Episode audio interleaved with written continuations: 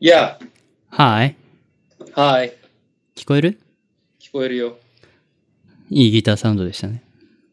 えー、ちょうど弾いててさ。How do you do you do do do you do? スクビドゥビドゥ。スクビドゥー、ドゥー。1ヶ月ぶりかな。そんな経った。うん、最後が5月30だからもう1ヶ月だね。そっか。矢のごとし。矢のごとしだね。うん。いやー、まあね、なかなかスケジュール合わなかったからな。そうだね。俺が試験だったりしたのか。そうね。うんうん。あ、何点だったと思うちなみに、100点満点 ?100 点満点。で合格はしてる合格はしてる。おう、おめでとう。ざいます。えー、自己採点で1問ミスとかで言ってたもんな。あ、それ言ったのか、俺。 97点。ああ、もう正解。98点でした。わわお。お、俺っぽい。やるやん。いや、一問落とすところが、爪の甘さ。実に 俺っぽいなと思ったね。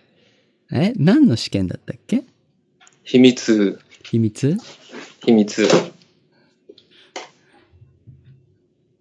また受けるのまた受けるね。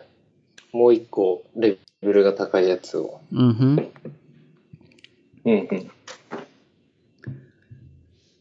まあよかったですね。ありがとう。この年になほるっとしましたさ、うん。そういう試験に受かると嬉しくないすげえ嬉しかった。そそうの、嬉しさの度合いが学生の時と全然違わないだね。学生の時でもなんか受けたっけな、そういう試験。いや、ほら、英検だとかさ、ああ、英検は受けてねえな。漢検とかさ、漢検も受けてないな。なんか、全国統一模試とかさ、統一模試とかは、学そ校うだねで。受けたりしてたじゃん、うんうん。鍵盤テストとか懐かしすぎ る。鍵盤テストって全国あるんかなあんじゃないあれ、鹿児島県がやってるやつやから、あ、そうなんだ。どうなんだろうな。東京とか、うん県、県じゃないしな。大阪とか、まあ、呼び方はいろいろあるだろうね。都番テストとかやんかな。言うんじゃない番じゃない気がするけど。まあでもある、ある、ありす、あー、でも都はないかもな。私立も多い広すぎしるな。うん。うん。そうね。いやーまあでも良かったですね。よかった。ありがとう。試験なんか受けないもんな。受けないよね。一番最後に受けた試験何就活ああ、まあ、それも試験か。就活で一応、その学力試験みたいなの受けたから、あ、そうなんだ。あのまあ最初の会社でね、鹿児島の会社で。うんうん。ぐらいはあったけど、まあまあそれ抜いたら、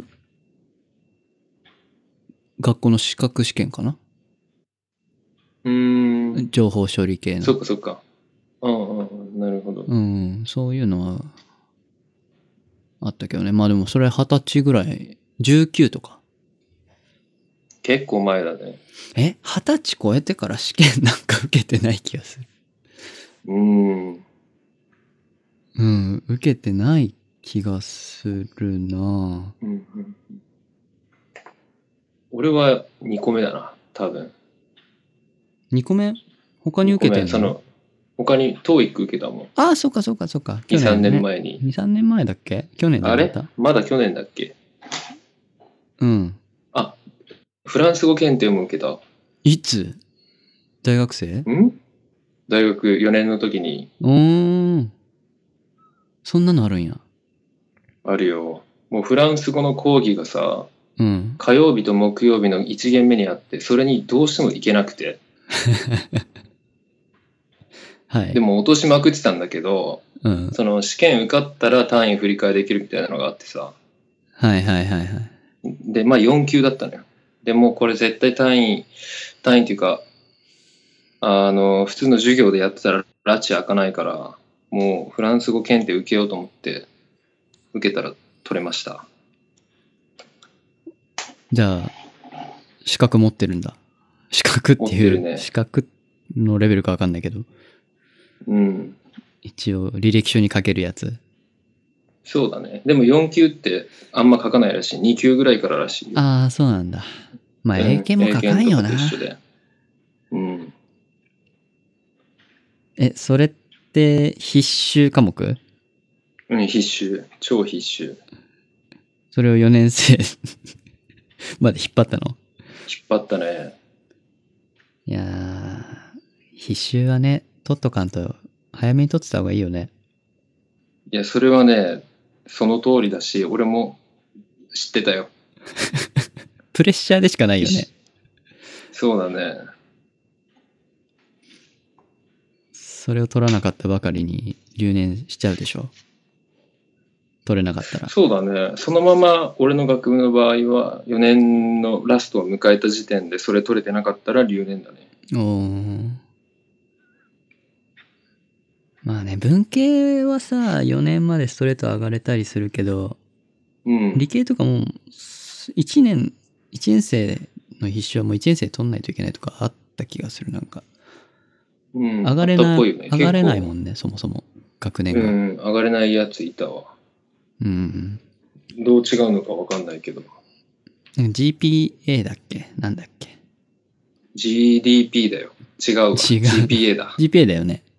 GPA 1.2.2.2とかなんか、僕はよくわかってないんだけど、あれ、仕組みが。あったね、あったね。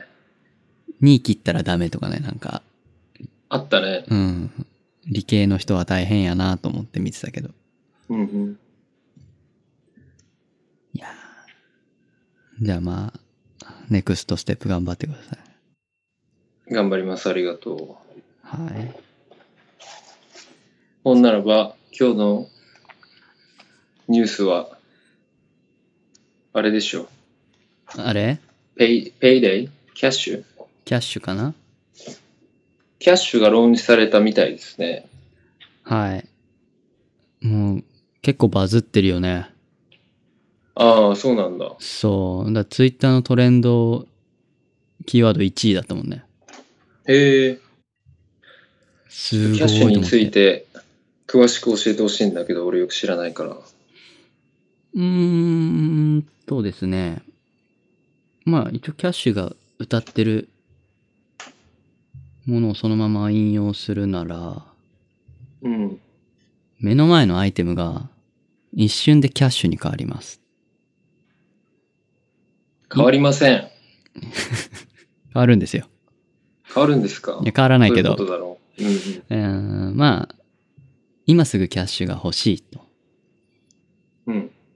なった時に、まあ、なんか、手元に現金が欲しいってなった時に、うん。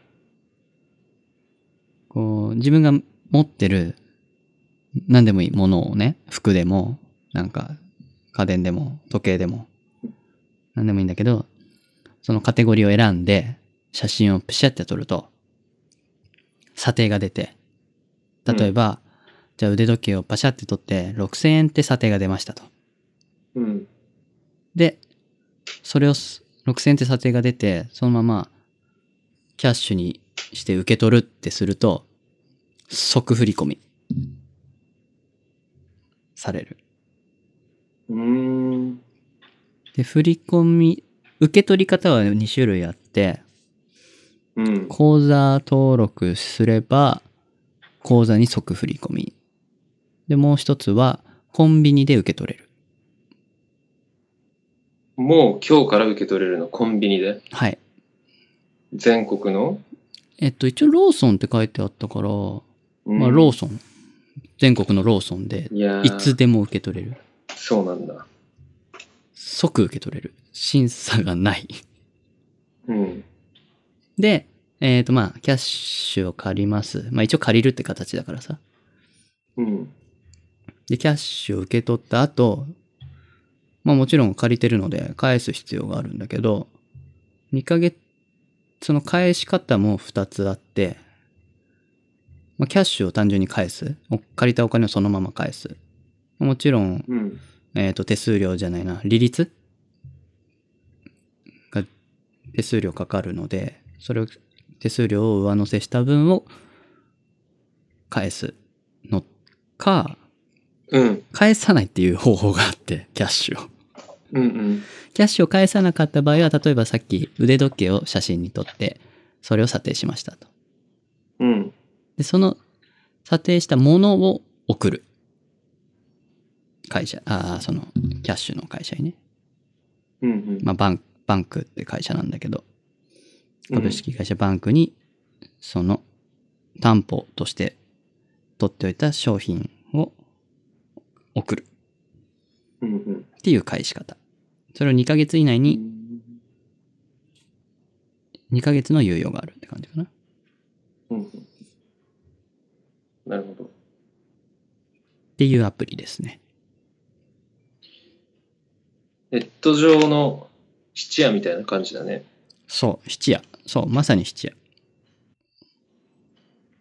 うーん。結構リスク取ってる気がしますね、今の話を聞いてると。うん。リスク取ってるよ。うん。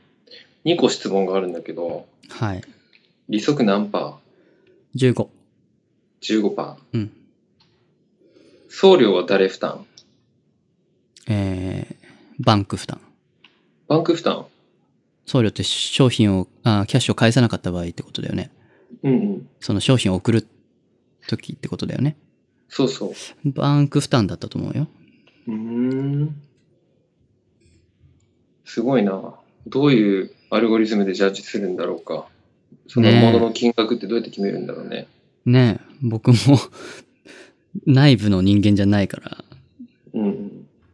一応、あの、関連会社ではあるけど、うん。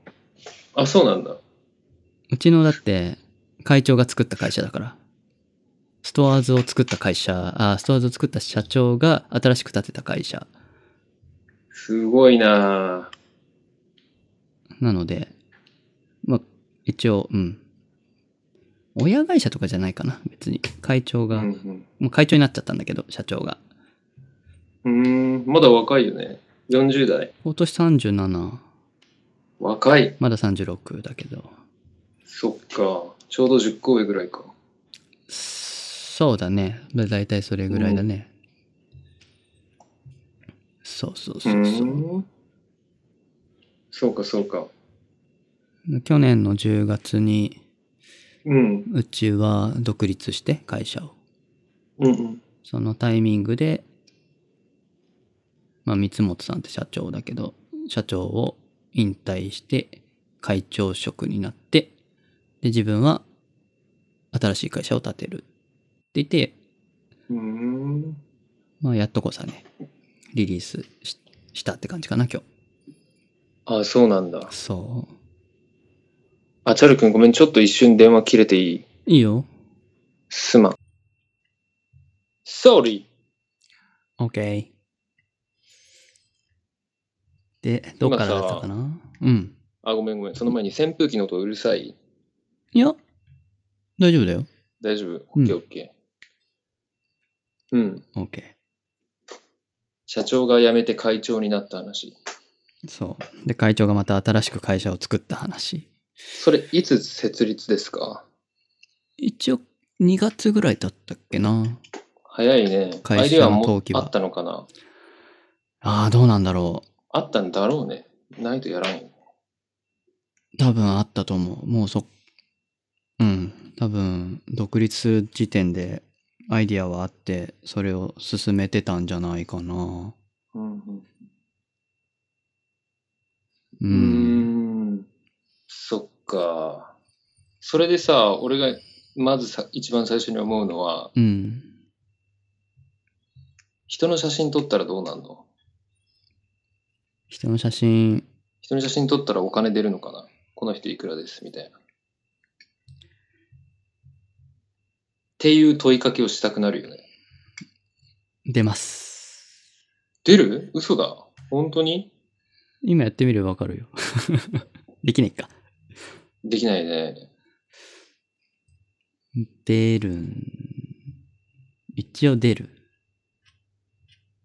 なんて出るのどう、どう試してないけど。普通に出たよ。あ、マジで。うん。それって気の利いた感じで出んのかなまあ、あいや、どうなのかな。普通に商品と一緒じゃないかな。普通の。つちゃんと、ちゃんとやった場合と多分出し方は一緒じゃないかな。うーん。なんか人身売買とかも頭よぎるね。人身まあ、売飛躍しまくってるけど。うん。まあ、そこまではないでしょ。うんうん。え、それって例えばさ、なんていうのかな。えーっと、ホームレスのおじさんと、うん。えーっと、イーロン・マスクの値段って違うのかな、やっぱり。多分一緒。一緒うん。いくらなんだろうね。で上限はね、一応2万って決まってる。あ、そうなんだ。そえ、それ、そうか。え、例えば、アウディの新車とかをさ、写真に撮っても2万にしかなんないのかな。う。マックス2万しかならんし、多分そのカテゴリーはないんじゃないかな。あ、車はないの。うん。ある程度そういう、少額、融資ができるレベルのものしかないんじゃないかな。今のところはって感じかな。う多ん分。まあ、それが今後どうなっていくか、上限が上がっていくのかとか、多分、様子を見てだと思う。うーん。何ヶ月か運用してみて、上限をちょっと上げるのかとか多分、やっていくんじゃないかな、そうなんだ。面白いね。で、もし返さない場合、返さない、えー、返金しない。まあ、多分、写真が違うのも多分、そのうちやると思うんだけど、うん。ブラックリストに入れるっていうあー方法を取ってるから、なるほど。で、じゃあどうやって個人を特定するかっていうと、まあ、個人を特定はできないんだけど、電話番号の SMS 認証うんうん。しかしないんだよ、これ。へえ。かなりリスク取ってるね。だから、本当に査定してないんだよね。どういうこと査定してないって。あ、普通、お金を借りるって、例えば消費者金融でもいいし、うん。まあ、銀行から借りるでもいいけども、なんか家買うとかでさ、ああいう時って、年収だったり、世帯だったりとか、うん。いろいろかどういう会社に会社で働いてるかとか結構いろいろ情報を提供しないといけない個人情報を提供して、それに基づいて査定してじゃあこのこんだけ貸せますとかうん。っていう手続きがあるのね消費者金融とかって銀行もだけどうん。じゃああなたはこれだけ貸せますっていうのがあるんだよね査定がそういう査定があるんだけどそれがないうん。なるほど。ただただ電話番号だけうーん。どう思うチャル君。どうどうというと雑感。可能性あると思う、これは。ああ、それはプロジェクトっていうかビジネスとしてうん。可能性っていうのはもっと大きくなる可能性ってことうん。成立するんじゃないかなと思う。うーん。ビジネス、ビジネスとして。なるほどね。俺がさ、さっきからずっと念頭に置いてるっていうか頭をよぎるのは、マイケル・サンデルのことなんだけど、ほハーバード白熱教室で一時期話題になった人いるじゃん。う。うん、うん、彼のさ、あの、ハーバード白熱教室みたいな本の副題が、それをお金で買いますかみたいなタイトルだったのね、確か。はいはいはいはい。で、その中身って、もう俺が受け取ったごく少ない教訓みたいなものを話すと、経済活動に道徳を持ち込もうよっていうことを言ってるわけよ。うんうんうんうん。で、彼が言ってるのは、その、なんていうのかな。値段をつけてはいけないはずのものに値段がついてしまっている現状があると。うん。うん。わかりやすいとこで言ったら、人間、臓器、あとなんだろうな。まあ、パッと思いつかないけど、まあそういうものにも値段がついてしまって、それが取引されてる現状があるけど、それって良くないよね、みたいなことを言ってて、俺は概ね賛成なのね。うん。その、なんていうのかな。そのアプリがやってることって、例えばチャル君の部屋の、あ部屋の中にあるすべてのものをさ、すべてのものじゃないかもしれないけど、うん。まあまあ、ロジック的には全部交換可能ですって言ってるようなものじゃん。そうね。うんうん、替えが利く貨幣とまず交換ができますと。で、うんその貨幣って数だからさ、測られるじゃん。うん。それの価値は100円ぐらいとか、それの価値は1000円ぐらいとかさ、ぐらいどころじゃないね。1000円バチンって測られちゃうわけじゃん。うん。それってすごいいろんなものをその瞬間にそぎ落としてると思うわけよ。うんうん。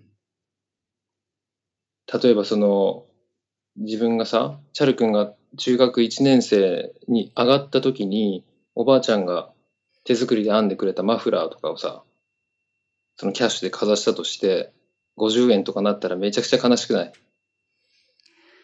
まあ、それを売るかどうかだよね。その、いやもちろんも本ちろ人ん、がね。もちろんそうなんだけどその測った瞬間にさいやいやいやってなならないまあ、あくまで物として、としてか、としてしかカウントしないからな。あんまりそこはどうかな。うんうん市場が入るとね、そうだね価値は変動するから。たそうだね。まあまあ、その、おなんていうのかな。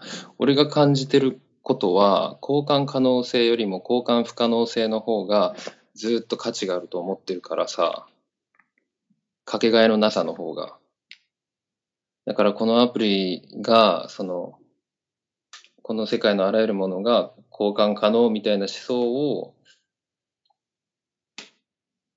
助けるような働きをするのがちょっと僕は懸そうは念思わさないれ。ますねって感じ。あ、本当うん。そこはね、住み分けされると思う。住み分け。使う人が。うん。いや、なんか、なんだろうな。そういうかけがえなないものか、ものを扱うかどうかは、多分ユーザーは自分で分ける気がする。それあをも助ちろ長んすることはないと思う。もちろんそうだよ。個々人で言ったらそうだけど、世の中の全体的な雰囲気として、ならないと思うけどな、そなこらなまいかで。なうん、ならないと思う。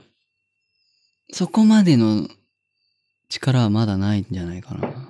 起きないと思うな。そうか。起き得ると思う俺は、うーんと、ちょっとずつ聞いてくるような気はするよ。深いところで。うーん。そうかな。うん。そこは意識的じゃないと、ちょっとずつやられていくような気はする。なるほどね。気をつけておかないと。そうだね。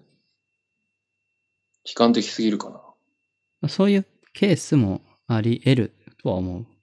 うんうん。けども、悲観的な気がする。あ、本当。そこまで重くない気がする。このビジネス。うん。そっか。でもなんかさ、メルカリとかキャッシュとかが、まあキャッシュが仮に流行るとしたらね、うん。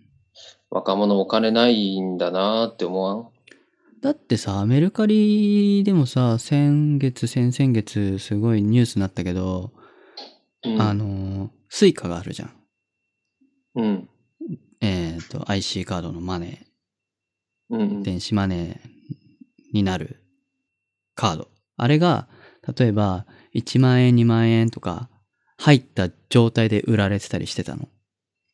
うんうん。それが、じゃあ、例えば、2万円分が入ったスイカですって2万5千円とかで売られてたのかなえ、その5000円上乗せしてる意味が全くわかんないんだけど、それって需要あるのあるんだよね。え、なんでスイカ自体めっちゃ安くないいくらで買えるんだっけスイカ自体は、もう最初買うのは3000円ぐらいかな。うん。それスイカが欲しいんじゃないんだよね。うん。その中のキャッシュが欲しいんだよ。え、スイカの中身ってもはやキャッシュじゃなくないキャッシュっていうか、ほぼどこでも使える現金みたいなもんじゃん。うん。現金の方が万能なんじゃないのスイカのキャッシュ、スイカの中身より。いや、逆ならわかるよ。その、2万円が入ったスイカを1万8000円で売るとかなら意味わかるけど、うんうん。買う人いんのかなそれ。めちゃくちゃいた。なんで、なんだったっけななんでそれを使ってるんだったっけなえーっと、ちょっと待ってね、調べてる。うん。 1万円、1万円。あれかかなクレカで決済して、スイカのカードを買うとかかなそれはポイントが貯まるとかそういうことそういうことではなく、スイカだったらすぐ使えるからとか。ああ。なん、ちょっとわかる気がするわ。えーっと、クレジットカードよりも、危機迫ってるみたいな感じか。即時性がある。うんうん。ちょっと待ってよ、大丈夫かえそれで結スイカ買ってる人たちが心配になるね。もしその理由だったら。そうどなういんう、だ。何、な、なんだったっけな なんであれ売れるんだろう忘れちゃったな。どういう原理なんだろううん。現金やスイカは出品された金額よりも購入金額の方が高く設定されてましたと。まだ5000円分チャージして5500円ぐらいで売られていると。うん。まあ、その500円はさ、だって3000円で2500円じゃん。うんうんうん、それは意味わかるけどね。わかるそっか。ああ、だって、追加買うこと自体に3000円。あれそれって3000円全部チャージされるんだっけ買う時点で3000円しかだったら。 3000円払ったら2500円ぐらいチャージされるのかなああ、ああ。じゃあその500円分、500円以内の差額だったら意味わかるけどね。でもねその500円もねスイカをね JR に返せば500円返ってくるんだよデポジットだからあれあ、そうだっけそそうなんうだ。実質スイカのカード自体はタダなのかなうーん。なるほど。カードを持つ代わりに500円預けてるようなもんだからね JR うんに、うん。あそうだやっぱりおクレカでメルカリとかで決済してちょっと高い高く設定されてるけど決済して即即使えるものうん。そのあそうねスイカの前にまず現金が売られてたんだよメルカリでやばいね。だからクレカで買って現金を手にするうんうんうん。面白いなぁ現金化ですよクレカのうん。でクレカなんか翌月とかにほらまあ大体払支払いが来るわけじゃんだかうん。らその瞬間に欲しいはいはい。人がやっぱり多い多かったからで現金で最初取引されちゃってたんだけどさすがにメルカリが規制かけて現金うはん。そしたら今度はスイカになったんだよね。入金された。チャージされた。うん。すごかになったわけね。すごかになった。ラピカになるかもしんないけど。ラピカは、やばい ね。ラピカは熱いわ。 2万円分のラピカ。誰も買わんやろ。うん。まあラピカバ、スしか乗れねえ。ラピカちなみ今に年で鹿児島の、鹿児島のね、ろはい。自然、路面電車、市電ね、鹿児島市電、鹿児島市が運営してる路面電車と、鹿児島市が運営してる市営バス。あれ南国交通も行けますよ。確か南国も行けるようになったのかなうん、行けるはず。そう。そのね、で路面電車使えとるバスでしか使えない、スイカ的な IC カード。ラピカ。デザインがまたね、デザインがまたいいんだよね。なんなんとも言えないよね、あれね。好きだよ、うん僕は。俺 は、俺も好きだよ。あのままでいてほしい。割と好きだよ。うんうんあれね、すあの、いつだっけな、採用されたの、始まったの。2005年か。だか。うん。ら12年前うん。からラピカって使えるんだけど、スゴカがなかったんだよね。まだ。すご JR かよりも先だったよ。スゴカって2009年からだから、4年先取りしてんだよね。JR 九州よりも、鹿児島市があ。えー やばくない、まあ、当然その頃はもうスイカを普及してたんだけど、うん。あの、スゴカが先に仮に来てたら、多分全部スゴカになってたと思う。そうだね。ちょっと待って。JR 九州ってスイカ使えたんだっけ ?2009 年当時。使えません。 2009年以前使えません。あの、っていうのも、えーまず、スイカが出て、その後何が出たのかないろいろ出てるけど、イコカとかね。うんうんうん。スイカはうん2001年。イコカってお関西で使えるやつね。ああ、ああ。イコカいろいろバリエーショ2000、ンあるそねうそう。。イコカ2003年。スゴカ2009年。でパスモが2007年。パスモって何俺なぜか持ってんだけど。えスイっカとパスモね、東京とか、まあ、関東で使えるやつなんだけど、例えば、うんうんえっと、スイカって JR が発行してる IC カード。うん。なので、JR だと山手線とか、総武線、中央線とか、うん。埼京線とか、京浜、じゃ京浜じゃねえな。その、鉄道会社が JR が運営してる鉄道うん。で使えるのがもともとスイカですと。じゃあうん他にも地下鉄っていっぱいあるじゃないうん。都営新東京メトロとか。東京メトロとか、都営線とかね、都営新宿線、都営大江戸線、あと東急がやってる、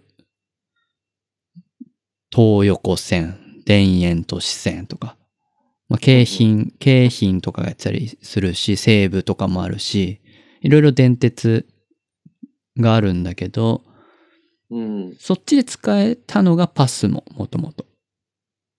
めんどくさいね、別れてたら。ってことで今もう一緒になってんだよね、確か。で、えっ、と、そう、その全国でいろんな IC カードが発行されて、それぞれ互換性がなかったんですよ。うん。もともと。で、互換性でその相互利用をしましょうっていうのがあって、全国で、どこで、どれでも全国使えるようにしましょうっていうのがあって、う2000、。うーん、だいたい2010年ぐらいかな。2013年ぐらいからかな。まだし4、5年ぐらいなんだけど、相互利用が始まりましたと。っうん。ていうのがそもそもの JR 系の IC カード。だから、なるほど。いつだ ?2000、そうね、5年ぐらい前は当然 JR 九州でスイカは使えなかったし、うんうん。逆にスゴカを持ってってもスイこっちでは使えない関東では使えないとか、関西では使えないとかだったんだよね。うん。そっか。そう。ラピカもさ、早いから、枠に入れてほしい。ちょっとかっこいいね。 ラピカ使ってるやつ。ラピカ持ってるラピカね、持ってないと思あ、持ってないんだ。あ、使う。あんわまなりい使か。ってなかったもん。うんそうだよね。使ってなか公ったよ共交ね通。機関自体を。僕出勤で使ってたからさ、うん。うんろ市電をね、うん。使ってましたけど。でもね、ラピカはね、定期券買ってもね、あんまり安くなんないんだよね。てか全然安くなんないんだよね。ラピカ自体がってことラピカの定期券。ラピカの定期券ってあんのあるあるあるある。あの、ラピどカういうこのと IC カードで定期券登録するわけですよ。うーん。すると、普通に印字されてさ、定期券として。ああ、一月いくら一で月分みた乗りいな、放題そうそう、何ヶ月とかさ、その区間乗りこ乗り放題っていうのはあるんだけど、うん。スイカとか JR 系はね、安くなるわけ、ちょっと。うーん。なるんだけど、ラピカ全然ならんから、うーん定期券も使わなかった。途中から。そうなんだ。そメリットがないですう。ね。なかった。 買い物もできねえし。買い物は できないよね。でき、できないのかな今でも。ラピカはできないんじゃない鹿児でき島ないでいてほしいわ。そうね。うん。ただそっね、か。うん。パスも僕使ってるんだけど、JR 線沿いじゃないから僕は。うんうん。パスモなんだけど、パスモはね、そういうネットワーク系に対応してないから、モバイルスイカみたいなのがないわけですよ。うん。だからね、Apple Pay とかああいうの使えないんだよね、全く。あ、そうなんだ。そう。モバイル対応する気ありませんって感じだからさ。うんパスモは。うんうん。だから Apple Pay でコンビニとかで支払うときは僕スイカ使ってるの。あ、そうなんだ。でも定期券のためだけにパスも使ってんの。めんどいね。クソめんどい。いい加減そもれがモバイル対応してほしいんだけど。うん。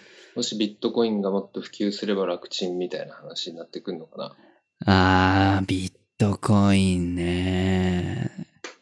あれちょっとまだ未知数だよね。可能性はすごくあるビしット、コインさ。うん。あれがね、ちゃんと世界中に普及すれば僕はいいものだと思ってるんだけど、うん。だって国、国をまたいで価値が変わらないってことだからさ、うん為替がなくなっちゃうよね。ある意味ね。今のね。そうだね。何年か前に、もうバイリンガルニュースで言ってたじゃん、ビットコインのこと。その当時買っとけばなーってめっちゃ思う よね。で去年ぐらいからさ、書店でこう、ブロックチェーンの衝撃みたいなうん。タイトルの雑誌がバーって出てて、うん。ブロックチェーンって何だろうと思ってパッて見るとビットコインのことだってのが分かってさ、いやいやいや、今更かよって思ったんだけどさ、は買いっ。とけばよかったなと思ってね。あのーあのブロックチェーンシステムのうん。貨幣の種類の中にうんビットコインってあるけど、他にもいっぱいあるんだよ。ブビロッットコクイチン。ェーンって何えー、また、いや、説明が長くなっちゃうな。僕も完全な理解しきれてないし、忘れちゃってるけども。うん。えっとね、いや、多分間違った説明しちゃうから、あれだけど、次回に取っとこう。勉強しとこあの、この前、ポッドキャスト、別のポッドキャスト聞いてて、すごい、うんそのビットコインとかブロックチェーンについて、ちゃんと勉強して、それを説明してくれてた回があって、それを聞いてて、う。あ、そうなんだ。勉強になったんだけど、うなんだったっけな、リンゴは踊る、されどならばずってポッドキャストがあって、うーん。アップル系の情報発し発信とかしてたりするんだけど、うん4。人ぐらいで話してて、へえ。で、一人が、まあ、トマト屋さんっていう人がいて、その人がね、その、ちゃんと勉強して、しっかりこう、ビットコインについて、ビットコインはどういうものなのか、ブロックチェーンとは何なのかとかさ、こうちゃんと解説してくれてたのがあったんだけどさ、うんその時は理解してたんだけどね、忘れちゃったな。そっかそっか。複雑結構。一から話すと複雑。なぜブうブんビットコインが安全なのかとか、結構仕安組みの全なんだ。仕組みの話とかをしだす。あ、結構安全だと思うん。う。ブロックチェーンの由来とかも、ちゃんとその仕組みにのっとって、ブロックがチェーンするって言葉になってるから、ブロックチェーンって言うんだけど、あれって。うん。そうなんだ。そう。多分、それだけの説明多分1時間半ぐらいかかっちゃうから。ま、ビットコインの仕組みとかそこら辺全部解説しちゃうと。うんまあ、それまた次回にするとして、まあ、他にもだから次ビ回にしようットコイン以外にもいろいろあるんだよ。ビットコインが今一番普及っていうかその有名になって、その価値が上がってるだけで、うん。他にもいろいそれろあはブるロかッらク、チェーンを利用した別の名称の仮想通貨がそう、何種類か存在してるって話ね。そうんう。だからそっちに投資するっていうのはまあありっちゃあり。うん。うんブロックチェーンをね、あ、ブロックチェーンじゃない、ビットコインを買うって今結構大変なのね。すごいよね。そう。何万出して 0. 点何ビットコインとかの世界なんでしょそう。何十万って出さないといけないと思うんだけど、う。だし、なぜその価値が上がってるかっていうと、えーっと、ビットコインをこう、なんていうのまあ、日銀とかもさ、貨幣、紙幣をさ、吸って発行してるわけじゃない。うん。うん。それと同じで、ビットコインも発行されてるわけですよ、コインが。うん。通貨が。発行されてるんだけど、その発行に上限がまだあるのね。少しずつ増やしてる、その上限を。そうなんだ。上限を緩めてって言ってるんだけど、だから買いたくても買えないわけ。うんもう買い占められてるから。うん。うん。だから価値がバンって上需が要過多の状態る。なんだ。そうん。う。今はそういう状況だから、なかなか買えない。そっか。買おうとしても高いっていう状況になってる。うんもしかすると、なんていうのかな、世界のずっと保たれてきた富の割合みたいなものが崩れていくかもね。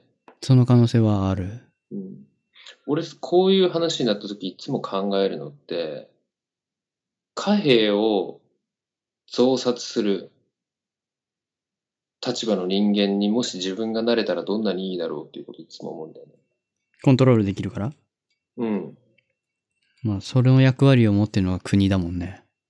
そうだね。日本の場合、日銀だよね。唯一その日銀権利を持ってるのが。そう。だし、日銀をコントロールしてるのは政府でしょ。うん。その権限をもし自分が持ってたら、もう、文字通り湯水じゃん。うん。まあ、湯水にも、なんていうのかな。湯水も有限だろうけど さ。限りなく無限に近いパワーを得るよね。チート的な。そうね。 チートモードだもんだね。かあられねビットコイン、ビットコイン作ったやつ、おめでとうって思うよね。あれね、またそれがちょっと不思議というか、すごい闇を感じる部分があって、うん。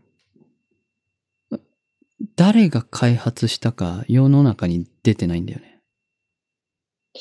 ブロックチェーンの仕組みを作った人。作った人は分かってないんだ。分かってだらそのない。ビビットコインットコインも分かっってないはず。ビットコインをさっきちょっとずつ小出しにして発行してるって言ったじゃん。うん。誰が発行する権利を持ってるかも明らかになってないの。うん、分かってないはず。そっか。っていうのも、ビットコインって何かっていうと、オープンソースなんですよ。ごめん、分かんねえ。どういうこと誰でもビットコインのこう、なんていうかな。なんて言えばいいのかな難しいな。レシピが明かされてるよってことそう、仕組みが。うん。で、世界中でうん。みんなで運営していきましょうってやつなんだよ。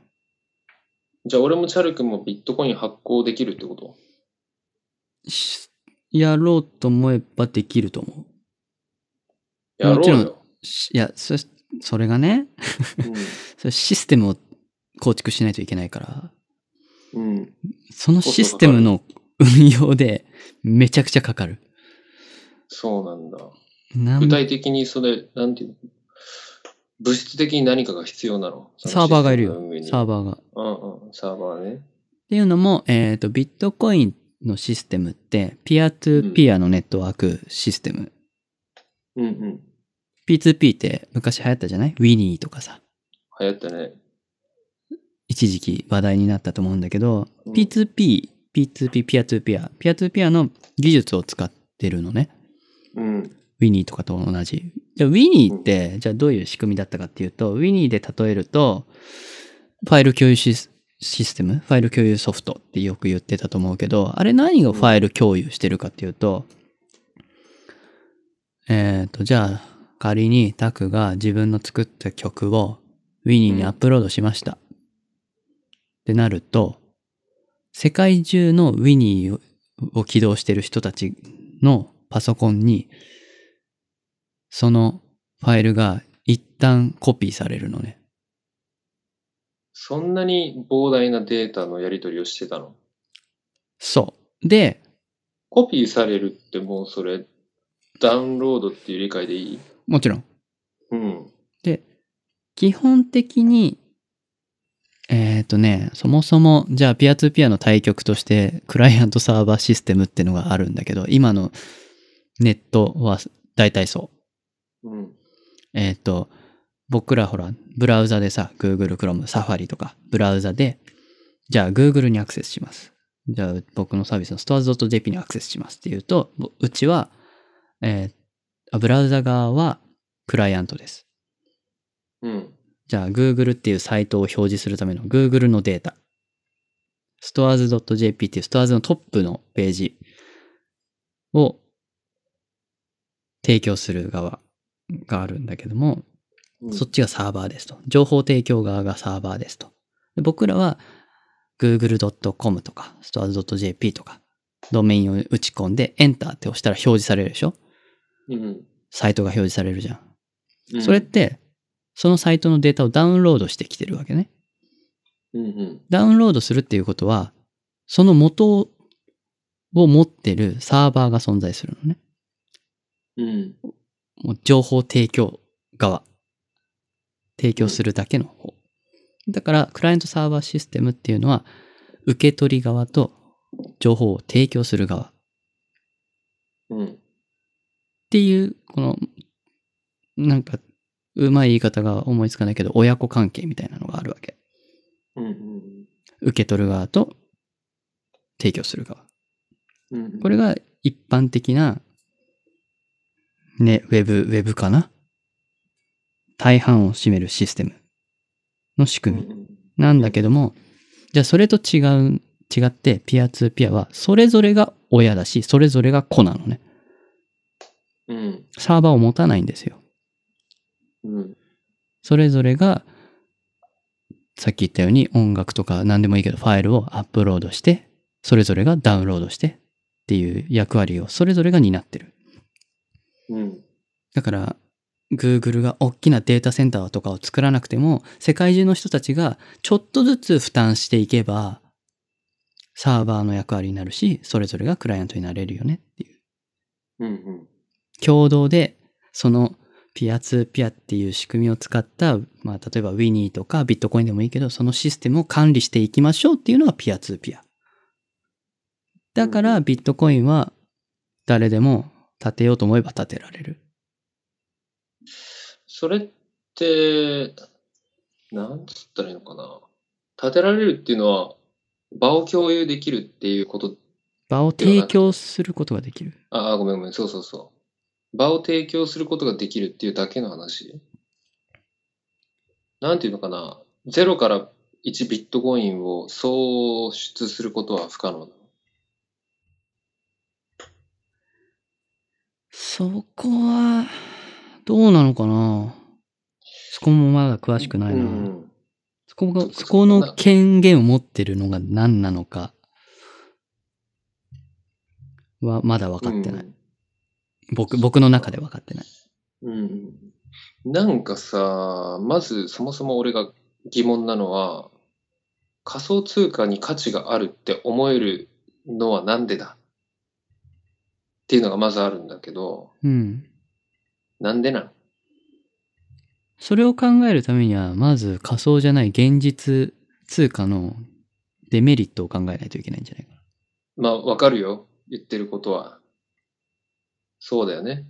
だって、例えばですよ。でも、えーっと、うん。うん。何まあそうだね。まあみんなが信用してれば、信用してるほど価値上がるよねっていうことなのかなだって僕らは日本にいるから、ある意味安定してるから、多分そこの貨幣ね、価不値が都合を、そう、貨幣価値が安定してるし、それなりに信頼があるから、価値としては高いはずなのね、世界的に見ても。そっか。だからそこの不自由さをね、多分感じてないだけ。うん。じゃあ例えば、うーん、まあビットコインを結構買ってる国って中国の人たちなんだけど、そうなんだ。そう。じゃあ中国の人人たちがなぜビットコインを買うかっていうと、元、元だよね、中国のお金は。うん。現うんに信頼を置いてないんだよね。そうなんだ。それって他国であんまり使えないからってことうん他国であんまり使えないからって意味わかんいない。や、それはないんだけど、しどうなのかなまあ、暴落する可能性だってあるわけじゃん、国が。国の信用度が落ちれば。それって、いろいろほら、デフレとか言ったりするけどさ、もう紙くず同然になっちゃうわけ。うん。うん。それよりは、そっか。世界で価値が共通であるビットコインの方が、価値は高いんだよね。価値が高いと考える人が多いってことか。そうんう。。だって国をまたぐから。そっか。なんかリスクヘッジの方法のうちの一つっていうふうに捉えてる人が多いのかな。そしたら今、はそうだと思う。うん。で、たまたま、そのビットコインっていう、まあ、サービスというか、そういう仕組みがあっててて、で、たまたま中国の人たちとか、多分その世界情勢とか、経済の情勢だったりとかで、目をつけられて、急に価値が上がったうん。ものが、それがたまたそうなまんだビットコインだったってだけ。他にもさっき言ったようなるほに、どねいろんな銘柄があるって言ったけど、それはやっぱり、うんそういうタイミングにうまくこう乗れてないから、あまりそのビットコインよりも価値が低いんだけども、ビットコインはたまたま運が良かった。うーん。何が変えるんだろうか、現時点で。えーっとですね、まあ、そもそもね、ビットコインってうん。っお金じゃなくてもいいんですよ。てことお金、お金とはまた違うんだよね。通貨ではないんんだよね。厳密に言うと。うん。ビットコインって、ただ、えっ、と、金銭のやり取りだけじゃないから、何でもいいんだよね。それが、じゃあ、例えば、さっき言った、ほら、キャッシュのアプリとかと同じで、じゃあ、何でもいいや、腕時計っていうのを担保に、ビットコインに変換します。っていうこともできるわけ。うん。それは、じゃあ、1ビットコインですねっていう、記録。そういう、記録、取取引の記録。引の記録イコールビットコイン。そう。まあまあ、そうね。そう。その、台帳取引の履歴が残ってる台帳。うーん。記録そのものが価値を持ってるってこと記録、記録そのもの、うーん。記録する中が、中身がお金かどうかは別にどうでもよくて、それがどういうビットコイン上での価値がどんだけかっていうのが大事なのかな。うんうん。オッケーオッケー。チャル君が今言おうとしてるのは、ビットコインと交換可能なものは貨幣だけではないよってことそうそうそうそうそうそう。なるほど。まあ、とはいえ、まあ、貨幣の方が多いんだけども、うん。そっあれか だけ。では謎が深まるね。取り扱うものは別に貨幣とは限らないうん。らしいそ。こで、また謎いのがさ、例えうばんさっき、あの、キャッシュの話とちょっとつながるけど、キャッシュの場合は、例えば今俺の目の前に金塊があるんだけどさ、うんこの金塊を写真で撮るじゃん。うん。そしてまあ、2万って出たとするよ。うん。俺が持ってるサイズの金塊がね。で、それ後から送る。後から送るから、その現物の写真が、えーっと、担保になって2万円借りれる。で、実際、後から送るよね。っていうのはわかるんだけど、例えばこのさ、俺の目の前にあるこの金塊をビットコインに変換したときに、俺は一体この金塊を誰に送ればいいんだろうか。おおいい質問だね。うん。ああ、でもあれ、うーん、そっか。もうすでにビットコインを持っている誰かに送ればいいのかな。ピアトゥピアなんだもんね。だからそこの取引が成立した誰かに対してなのかな、うん。だから、謎いよね。その、供給方じゃないや。需要方なのも分かったけど、ビットコインを0から1で生み出せるやつ、ちょっとお話聞かせてくださいっていう感じですね。ただどうなのかな中央組織が存在しないからね。日本、日銀みたいな。政府みたいなものが存在しないから、でもどうやってるんだろうね。ちょっとそこら辺は勉強不足ですね。そうですね。難しい。やばい人たちがやってるんじゃないかな。アノニマスとか。あり得る。うん。じゃあ、これくらいにして、次の話題に移ろうか。そうね。これ以上広がらんな。うん。いや、もうこれ以上広げたら、闇しかない。 もう風呂敷畳めなくなるから。そうだね。じゃあ、ん待って、ちょっと戻るけど、うん。ペイデイ。ペイデお金の話ばっかり。イ、いいじゃない、たまには。そうだね。トレンディーだし。トレンディエンジェルだもんね。うわー、面白く な。ペイデイ、ペイデイの話聞かせてください。ペイデイはまだリリースされてないんだけどさ、うん。もう出しますよって話しかしてないんだけど、えーと、なんだったかな。うん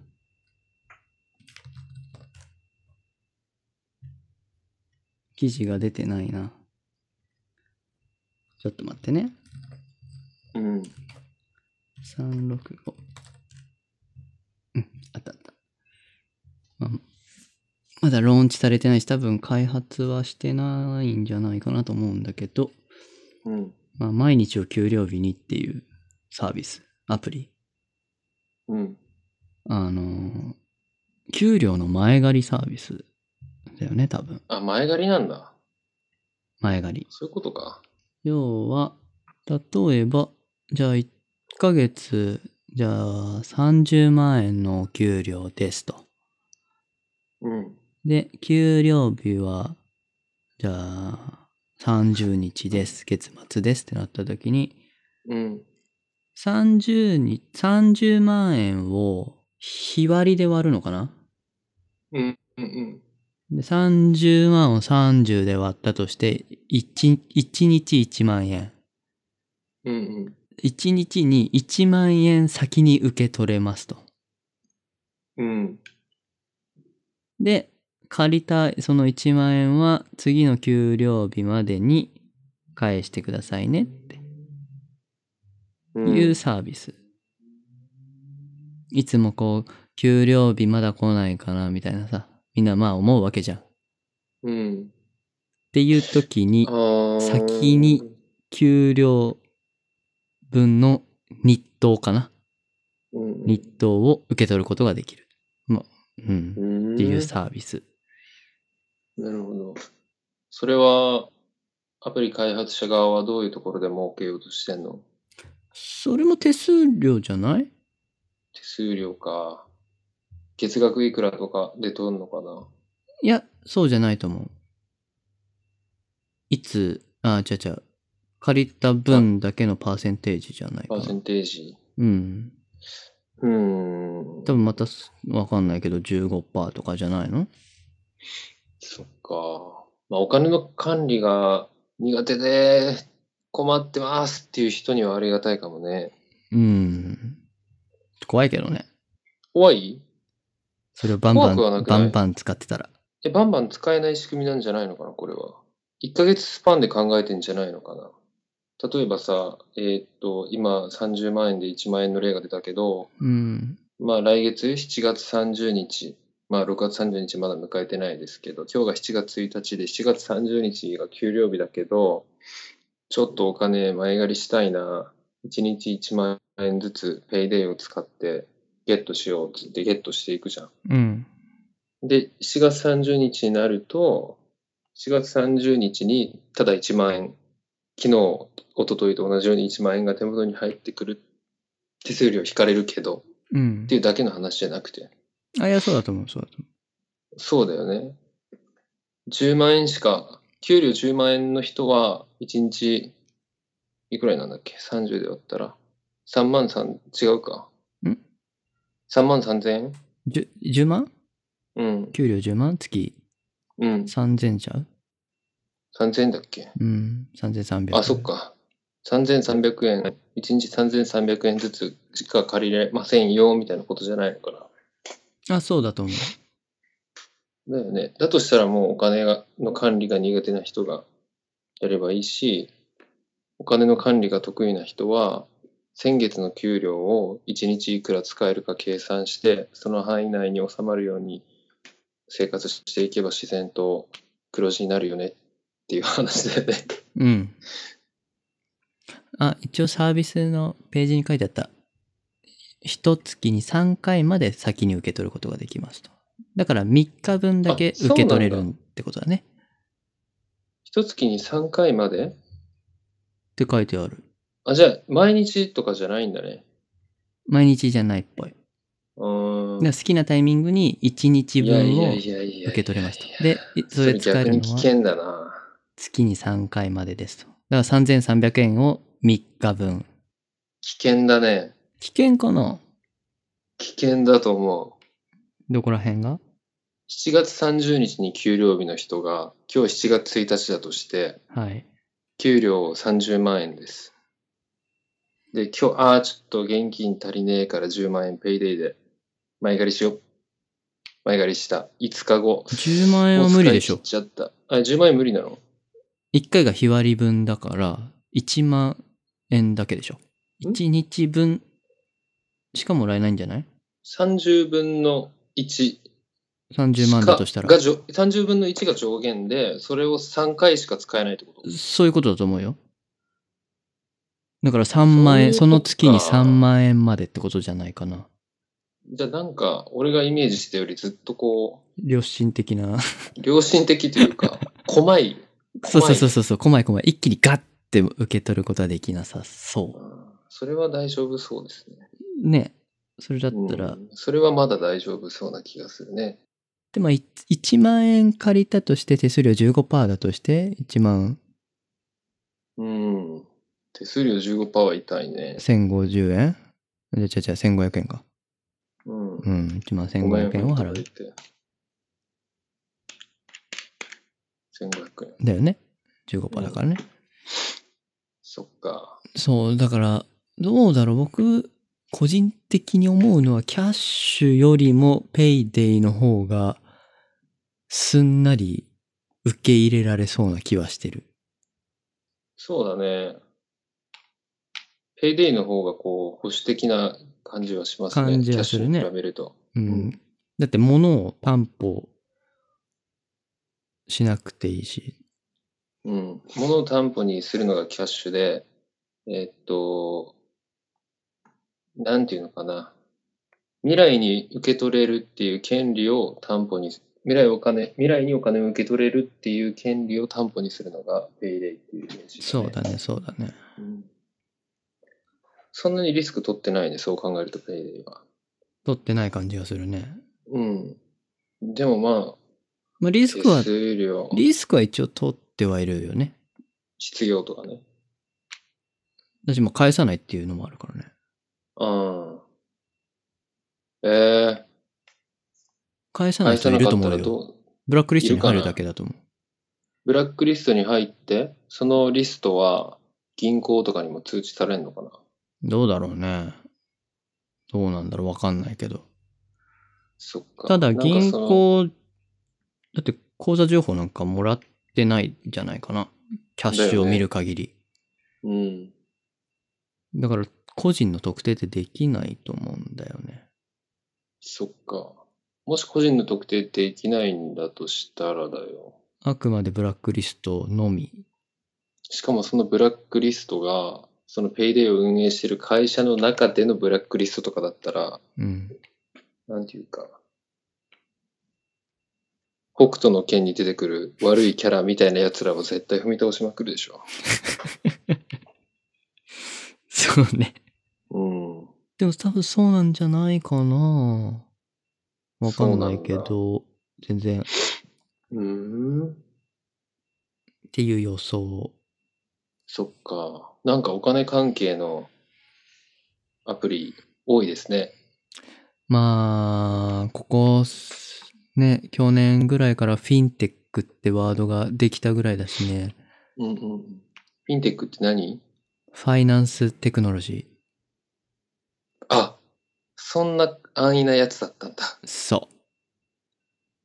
お金え周りの、そういうね、金融系のをテクノロジー、まあ IT の力でこう変えていこえマジか。特定のシステムとかを指すんじゃないんだ。う。違う。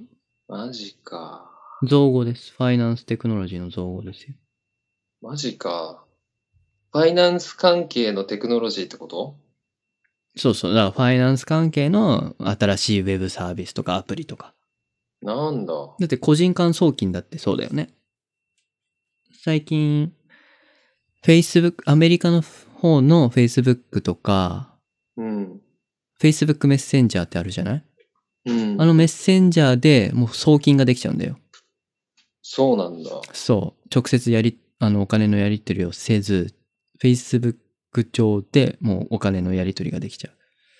どういう仕組みなのそれはやっぱ口座情報とかを Facebook に開示しないといけないんでしょどうなのかなクレカでもいいんじゃないうん。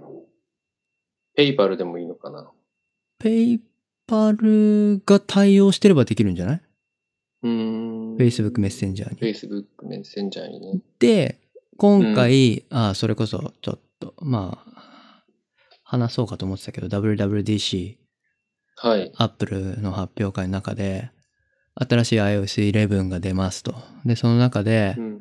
Apple Pay が個人間送金に対応します。っていうのを発表したんだよね。えー。 Apple Pay っどういう仕て組、みなんでしょう Apple Pay ってクレカを登録して、iPhone の中でクレカを登録して、それで決済をするっていう、指紋認証でピッてやって決済をピッて済ますっていううんうん仕組みなんだけど、だから iPhone 上にはユーザーのクレカ情報が登録されてるわけですよ。すでに。うん。うん。その状態で iMessage を使って、じゃあ10ドル送金するってやると Apple Pay でそのまま決済できちゃうわけ。うんうん。決済して、その金額を iMessage の相手、送信相手にお金を送ることができる。で、そのお金は、えっ、と、アップ、アップルが出し、提供してるポポイントじゃないんだけど、まあ、一応仮想カードに蓄積される。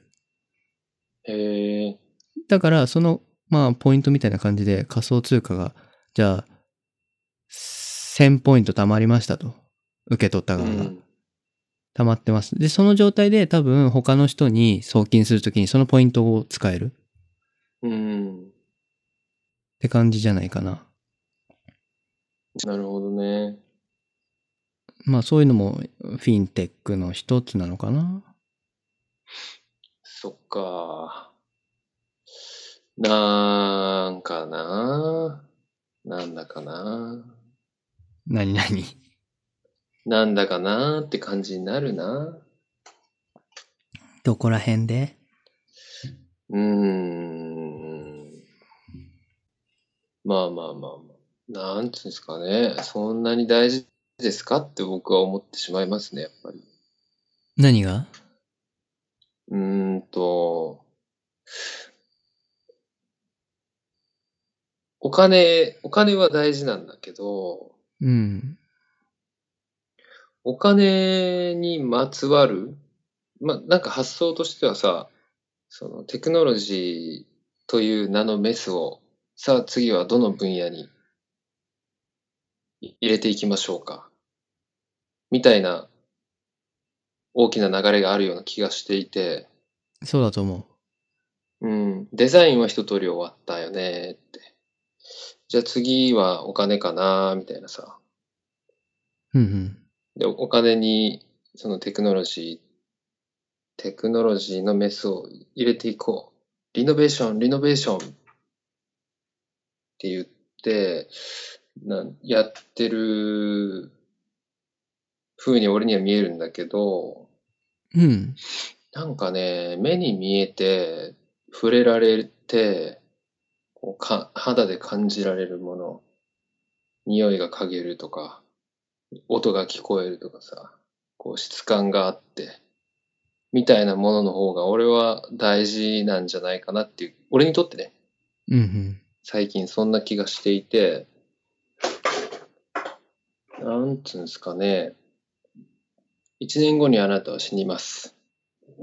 何をしますかって考えたときに、そこに、こう、一個も入ってこないような気がするんですよ。そういう物事って。フィンテックを俺は加速させる。この一年かけて。みたいな人ってね、一人もいないんじゃないかなっていう気がするんだよね。俺の感覚だけど、なる完ほ全に。ど。俺の主主観なんだけど。それよりかは、なんかこう、あの人にもう一回だけ会っておきたいとかさ、あの、ハワイ行ってから死にたいとかさ、まあ、フィンテックは別に手段だからね。うん、だってジョブズだってそうじゃんめちゃくちゃ仕事ばっかしてたじゃん最後も死ぬまで。あーん、そうね。もちろん家庭は大事にしてたけども、うん、最後は結構。うーん、なんというか、俺がこう、今日の話をこういろいろししたり聞いたりしてる中で、話をしたり聞いたりする前よりも強く思うのは、自分にとって何が大事なのかっていうことに、自分でちゃんと耳を澄ませてた方が、いい人生を送れそうだな。これからの時代特に、なぜならノイズが増えてきそうだから、っていう感じですかね。なるほど。うん、多分俺そっちだな。もう原始人になっていくんだと思うよ。そして取り残されていく。いや、鳥の子、まあまあまあ、そうだ二ね。極化すると思う。二極化するよね。うんだから絶対す何るが大事か、何が大事かっていう価値観の二極化していくんだろうなとは思うよね。ただね、まあただこの一つの例のフィンテックは僕はうんバンバン進んでもらいたいと思うけどね。あ、そうなんだ。うん。その、結構直結すると思うんだよね、生活に。うんうん。例えば決済、さっき言った Apple Pay とかもそうだけど、お金を出すとか、小銭を管理するとか、そこら辺が不要になるのはいいことだと思うう。ん。無駄が省けるのはいいと思うな。そこら辺のね、うん。生活のね。そうね。でそういう、熊本、うん、ごめん、何ああいや、そういう、なんだろう、人の生活に直結しそうなベースになるライフラインになるわけじゃん。フィンテックってあある意味。うんうおん。金のやり取りだからさ。うん。そういうのはどんどん IT 化してもいいのかなって思ったりするけどね。うん。そうじゃないものはなんか、うーん、うーんって思うけど。そうじゃないものには何が入る例えば。何が入るかなそれこそソーシャルメディアもそうじゃん。IT で言うと。あ、そう。それはどっちかっていうと不要だ不と思う要って、こと不要。うーん。それ、それこそタクが言ってた目に目の前にある自分が、なんだろう、大切なものだとか、そういうのに時間を割くとかさ、うん。現実にあるもの。うん。ないじゃん、ソーシャルメディアって。書くというか、インターネットだから。ソーシャルメディアはね、そうだね。ソーシャルメディアにこう時間を費やして、ああ、なんて幸せなんだってなることはあんまりないですね。ないじゃん。僕もない。基本的にこう自己顕示欲を一時的に満たすそう。一時的な楽しっみてといいううか。使い方が最も多く見受けられるなっていう印象はあるよね。ある。うん、あとはストレスの発散の吐け口として使ってるなっていう場合とか、うんあとは単純にマーケティングで使ってるなっていう場合とかさ。うん。うん別に悪いとは思わないんですけど、あんま興味ないよね。もう、極論、もう、害悪でしかないと思うからさ。あ、本当。極論ね。でも極論ね。ツイッターとかはさ、もう見なきゃいいじゃんっていう話じゃないだったら見なきゃいいじゃんっていそうそうそうそうそう。う。うんもちろん、その選択ができるんだったら全然それでいいと思う。うん。うんまあ、インスタグラムもそうあ、だツイッターが社会だったり世界に対して悪影響を及ぼしてると思ってるってこと社会にというか個人に。個人に対して。まあ、もうこの前、前回でも言ったけど、インスタグラムがさ、一番、うん。今のソーシャルメディアの中で良くないって研究結果が出てるとかさ、出てたじゃん。うんうん。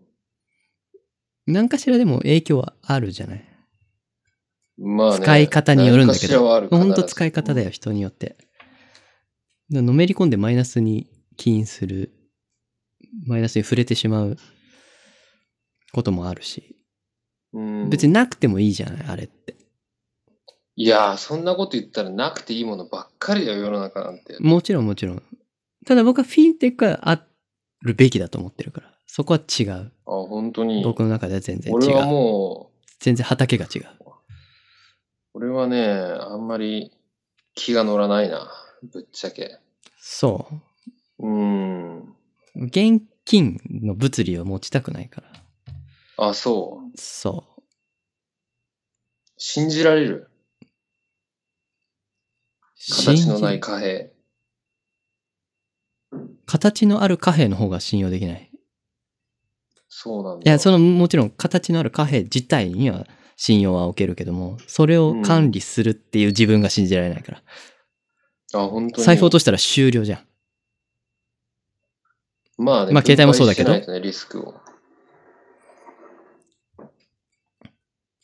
でも、うん携帯を落としても、携帯がなくなっても、お金がなくなることはないから。っそうだね。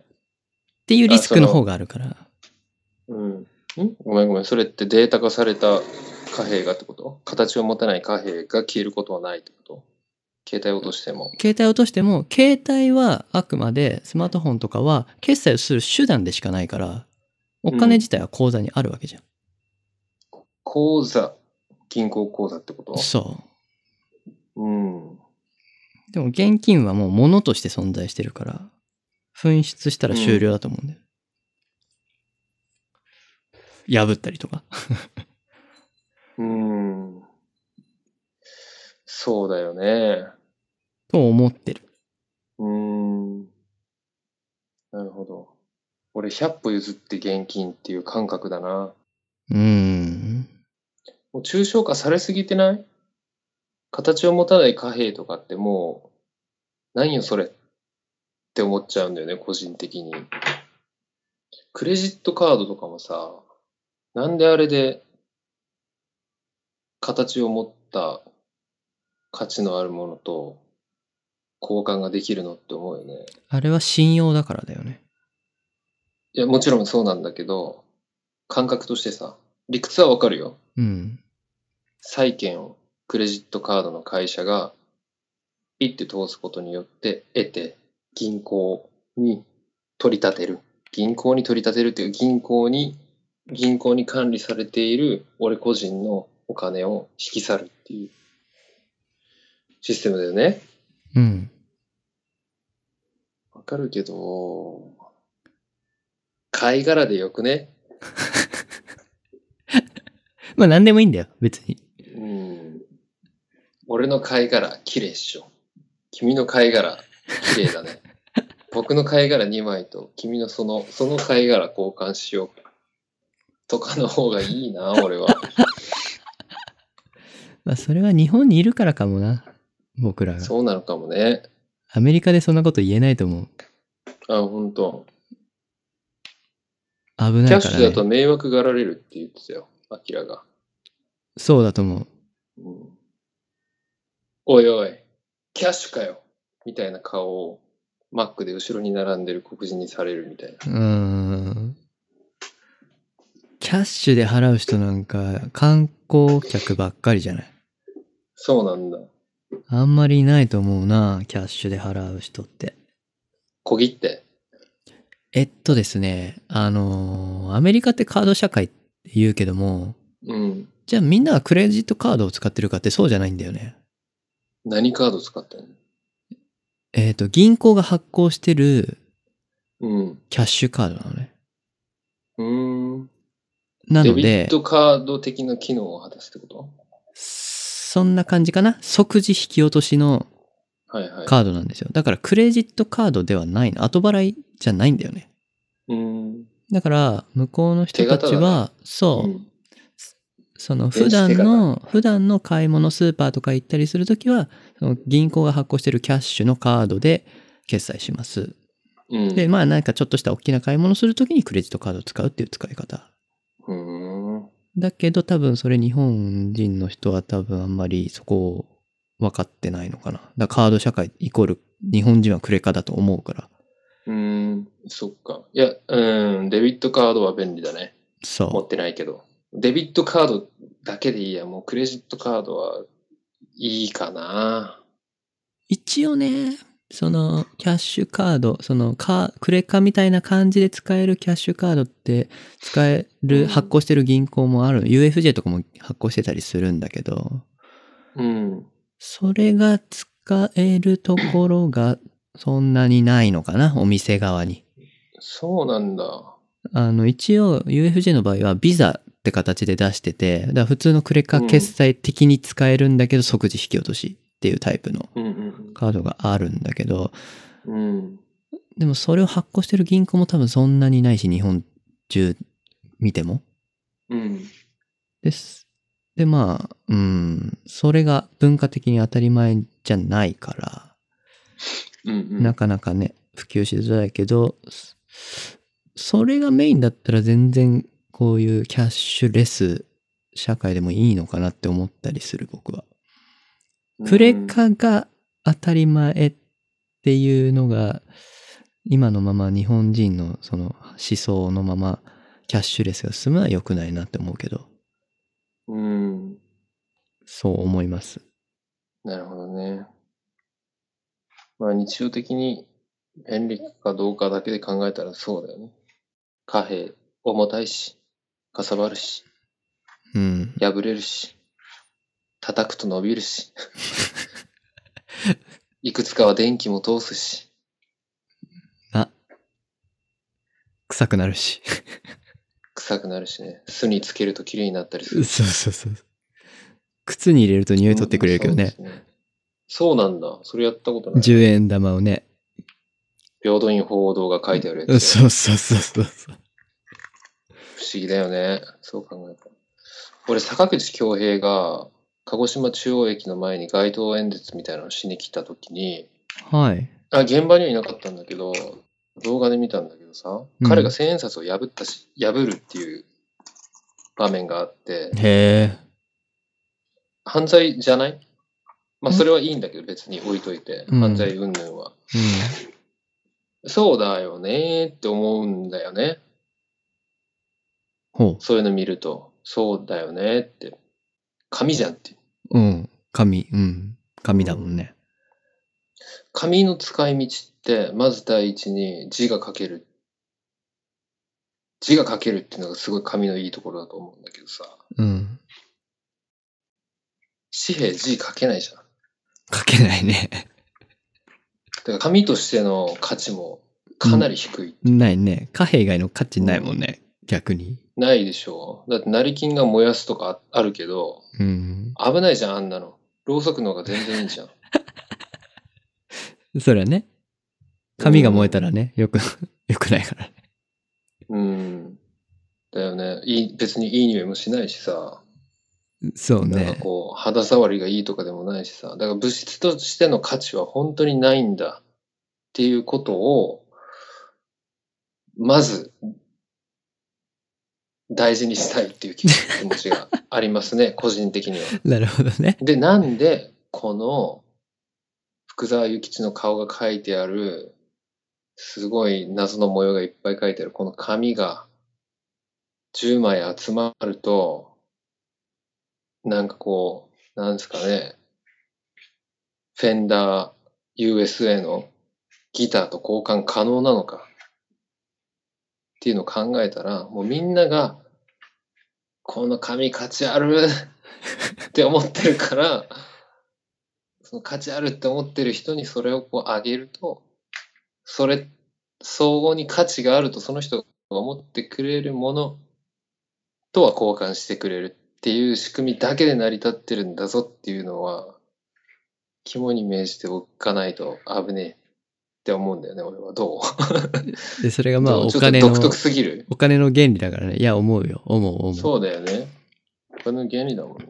まだ途中までしか読んでないけど、お金うん。でわかる世界史みたいな本読んでんだけどさ、お面白そう。結構ね、その文、文明、その中国だとか日本、ヨーロッパとかの歴史で、その経済から見た歴史をいろいろ語ってる人がいて、うんうんそれは結構ね、なんかそういう信用的なものから始まりとかさ、うん結構面白い。なぜ、その、なんていうかな、いろいろほら、フランス革命とかいろいろ起きてたりするじゃないうんそれってじゃあなんで起きてるんだろうとかさ、うんお金の面で考えたそういういろんな出来事。うんなぜここは滅んだのかとか、うんなぜここの国は、その、例えばさ、時代で日本も江戸だったりとかさ、鎌倉とかいろんな時代があるけど、じゃあこの時代がなぜここまで長く平安に続いたのかとか、うんそれはお金っていう面もあるとか、うんそういうお金目線での歴史とかを見てたりして、なんかそういうのも見てると面白かったりするな。そうだねいやー結局面白い紙だからなそうだよね最初なんだっけ和道開地だっけ和道開珍だったっけね 日本。真ん中に四角い穴が開いててそうそうそうそう。でなんかこう中に紐通して運ぶんだよねそうそうそうそうそうそう。で超表ダリーってなって紙になったみたいな経緯があるんだっけなまあいろいろ多分歴史すっ飛ばすと多分そうだよね。うん。で、で、で、あれですよ。結局、あの、自分にとって何が価値があるのかっていうことに、ことをもうほんと真剣に考えないと、両隣にいる人が、わあ、これめっちゃ価値ある。私100万円出す。私も100万円出す。って言ってるものが自分にはゴミに見えたんなら絶対お金出しちゃいけないよっていうことですかねまあ見極めは必要ですね。必要だよねもう本当大事になってくると思います今まで以上にこれから難しくなってくるかもしれないね。うんそういう部分がね。ね俺もそう思うみんな自分の物差し持とうねっていう話ってことでいいですかなるほど。なるほど。自分のことは棚に上げて話したけどいいんじゃないですかありがとうございますではそろそろそろそろそろそろお時間と相なってませんかこれどれぐらい話したのか覚えてないけど。もう2時間1時間40分ぐらいじゃないかななるほど。うん意外と話した話したねお金だけでここまで来たね全然まだまだいけるけどね。いや、全然いけるよ。まあ、1ヶ月ぶりっていうのもあるし。そうね。こまあ、OK、じゃあ、分かった。今日は一回ここで切ろれ一旦切るう。うん。まあ、また、別の話題をまたそのうち。うん、今日は一旦お金の話ってことで。そうだね。じゃあそういうことにしときますか。今日は。今回は。ウィ、ウェイ。ウィ、ウじゃィあムスユー、 えウィムスユー、それ何何それ。チュマペール、タク、来た来た来た来た。フランス語検定4級ケスクセ、ケスクセ。ちょっと訳して。うんごめん、俺もね、音でしか覚えてないから、どういうことか全然わか んない。ボンソワール、え、そんな感じで言うのボンソワール。R の発音すげえ難しいんだよ。え、んもう一、あ、R、R だけの発音して。は本当にそんな感じなのはははマジマジマジ。ははね世界一綺麗な言葉って言うじゃないフランス語。あ、本当に。全然思わないんだけどあさ。ははこのサウンドだよ、マジで。はは友達がね、今フランスに住んでんだけどさ。おー。まあ一年のその、えー、ワーホリ扱いなのかなうん。で、1年行って、まだ、まだ1ヶ月ぐらいか。で、フランス語全く話せない状態で行ってるんだけど、うん。帰ってきたらそんなこと言ってんのかな言ってんじゃない。フランス語な。難しいよ。めっちゃ難しかった、フランス語。何が難しいのうーんとね、やっぱ聞き慣れてないっていうのがあるから、リスニングがめちゃくちゃ難しかったね。あと、早い。早いんだ。早い、早い。一単語一フラ単ン語スは。映画とか、うん、あ、分かれて聞こえないよ、やっぱり。ああ、そう。それは単純に話すのが早いとかじゃなくて、なんかつなぎ目いが。や、単語を繰り出すスピードも早いと思えー、う。うん、フランス映画とか見てたら本当にね、いやいやいやってなるよ。めちゃくちゃ早い。く感じた、俺は。まあ、だよね。うん。 何言ってるかわからんもんな、ほんと、フランス。まあね。まあ、イタリアとか、でもそっち、ヨーロッパ系も全部そうだけどな。なのかな。イギリス人の英語ってさ、うん。良くないかっこいいよね。なんか、なんなんですかねあの、鉛って言ったら絶対おかしいんだけど、だってイギリス発祥なんだからきっと。うん。鉛って聞こえるよね。なまってるようにしか聞こえないよね、あれね。うん。もう、アメリカ英語できちゃったからなのかな。義務教育。あ、もうこれ広がるから終わりにしよう。一 旦一旦切ろ一旦切るか。う。うん。じゃあ来週は言語の話かな。言語の話まあ、来週はっつって言っても、その通りになってないうんか次回、次回っていう言い方の方がいいら。。 そうね。うんまたその時のなんか、話したいことをね、うん。話していきましょ話していきましょう。う。続けていくことが大事なんで。そうだね。継続は力なり。本当に、本当にそそう。メルヘンスイミングスクールの教えだから。う。そうなのそそうなんだ。っていうことう。で。じゃあ、うん。じゃあ、バイ。バイ。